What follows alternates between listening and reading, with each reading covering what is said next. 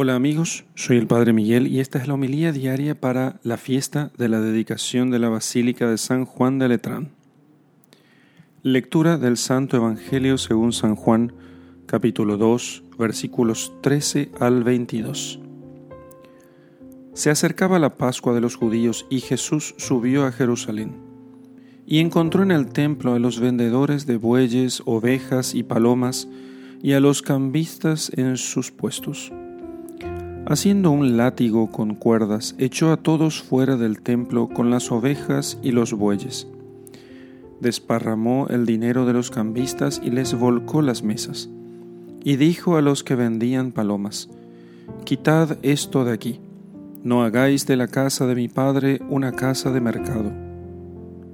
Sus discípulos se acordaron de que estaba escrito, El celo por tu casa me devorará.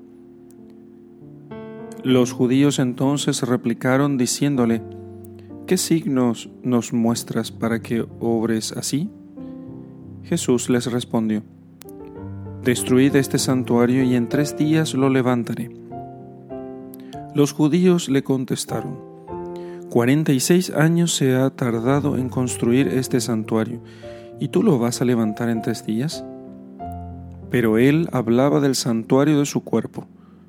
Cuando fue levantado pues de entre los muertos, se acordaron sus discípulos de que había dicho eso y creyeron en la escritura y en las palabras que había dicho Jesús.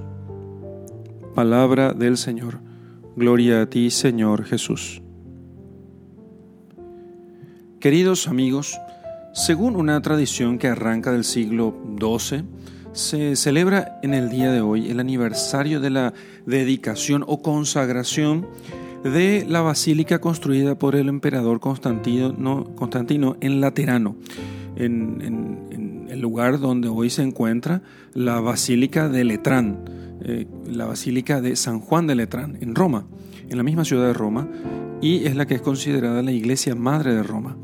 No la basílica de San Pedro como solemos pensar, sino la basílica de San Juan de Letrán.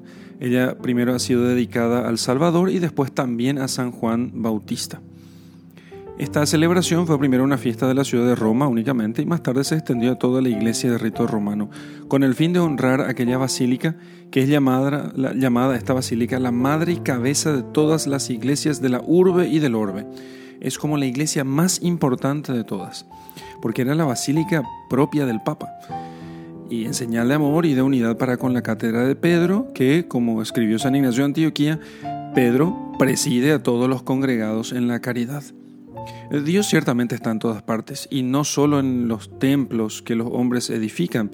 Sin embargo, ya desde el Antiguo Testamento Dios enseña a su pueblo la importancia de los lugares santos consagrados a Él. Jesús enseña con su ejemplo la importancia del templo. Cuando estuvo en Jerusalén solía ir al templo a enseñar. Él mismo había sido allí presentado a su Padre. El Evangelio de hoy nos enseña que el celo por la casa de Dios del Padre de nuestro Señor Jesucristo y nuestro Padre, ese celo le consume. El templo es, en primer lugar, el corazón del hombre que ha recibido la palabra de Dios. Dice Jesús, vendremos a Él y haremos nuestra morada en Él. Y se refiere a aquellos que reciben la palabra de Dios. Y San Pablo luego también nos recuerda que nosotros somos santuario de Dios, somos templo de Dios. Esta verdad no contradice la importancia de honrar el templo hecho de piedra, el lugar. Eh, aunque rezar en casa debe ser una práctica diaria, no es suficiente. Jesús quiso salvarnos del pecado, no por separado, sino unidos como un pueblo. Por eso instituyó la iglesia, y esta iglesia se congrega en un lugar especial llamado templo. Por eso, este templo también a veces es llamado de iglesia. El templo es el lugar consagrado a Dios donde los fieles se reúnen para darle culto a Dios. En cada iglesia católica Jesús está presente en el tabernáculo.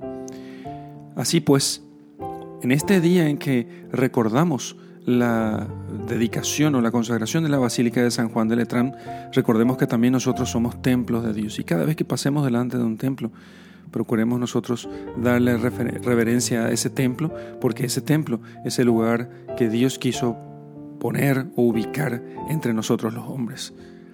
En el nombre del Padre y del Hijo y del Espíritu Santo. Amén.